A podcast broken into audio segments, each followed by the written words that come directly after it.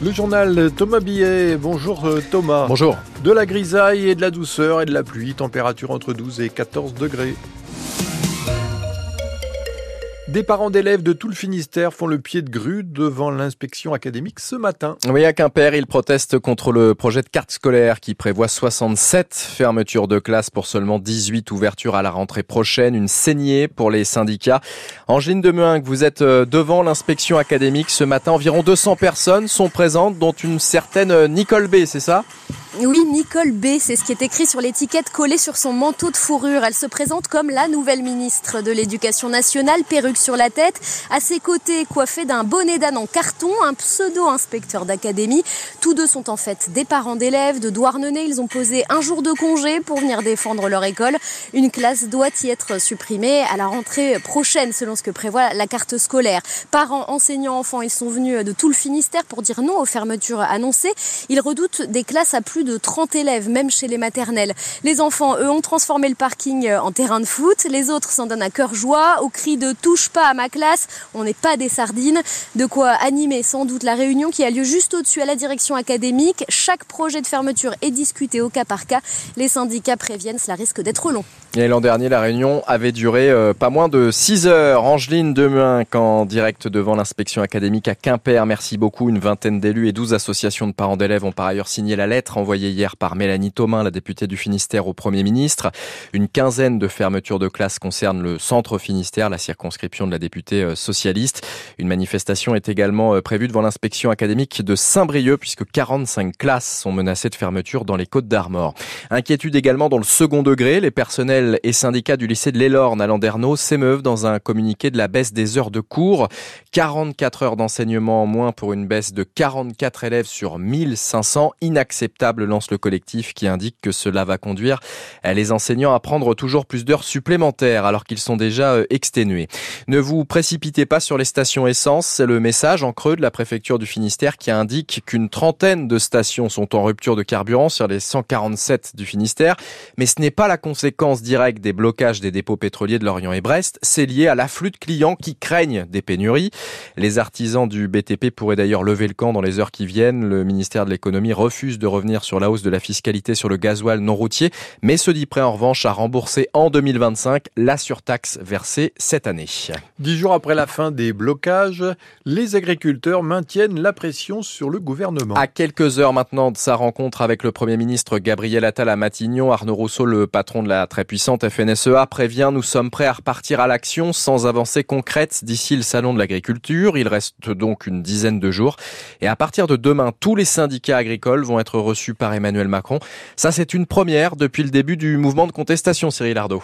La coordination rurale et la confédération paysanne demain, avant les poids lourds des syndicats agricoles la semaine prochaine, FNSEA et jeunes agriculteurs. Des réunions comme avant chaque salon de l'agriculture, précise l'Elysée. Mais les enjeux sont cette année un peu différent. Arnaud Rousseau, le patron de la FNSEA, exhorte le gouvernement à des actes rapides. Il faut accélérer le tempo, répète-t-il, et indique au passage que la qualité de l'accueil du chef de l'État au salon en dépendra.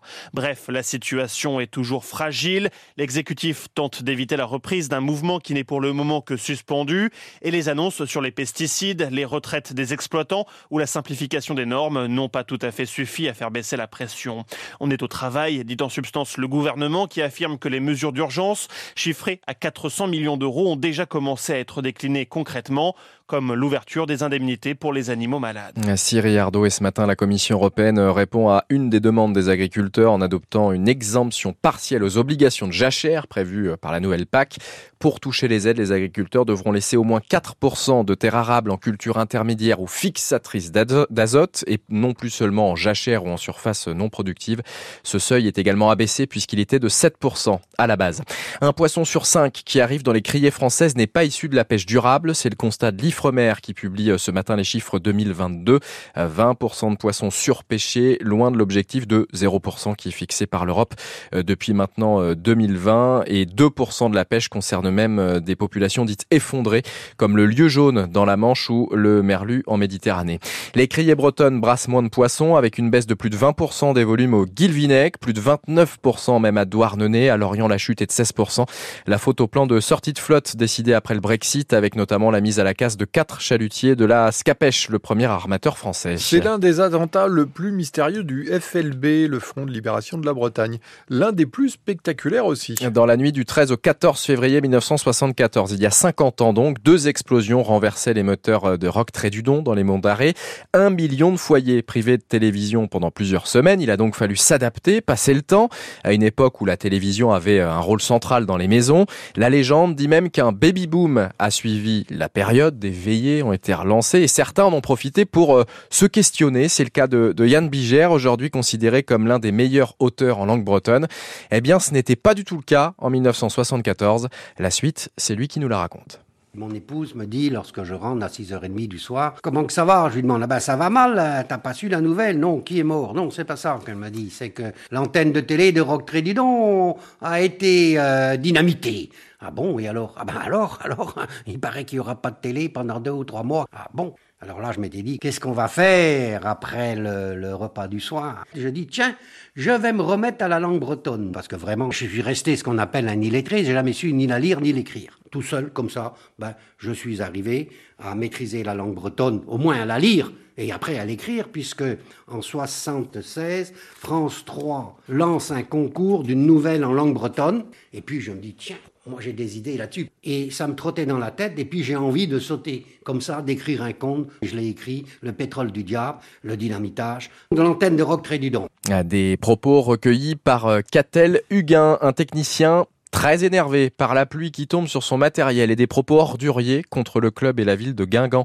Ça s'est passé sur FFF TV ce week-end lors du match de D1 féminine. La vidéo mise en ligne sur les réseaux est devenue virale, plus d'un million de vues. Le club et la municipalité dénoncent des propos scandaleux, attendent des excuses et demandent des sanctions. Une finistérienne parmi les 14 finalistes du concours de plaidoirie organisé par le mémorial de Caen, Barbara Mignon du lycée Sainte-Thérèse de Quimper est sélectionnée pour la grande finale qui aura lieu le, le 15 mars, un vendredi. 1400 lycéens francophones avaient candidaté. La lycéenne quimpéroise a dédié sa plaidoirie à la crise climatique.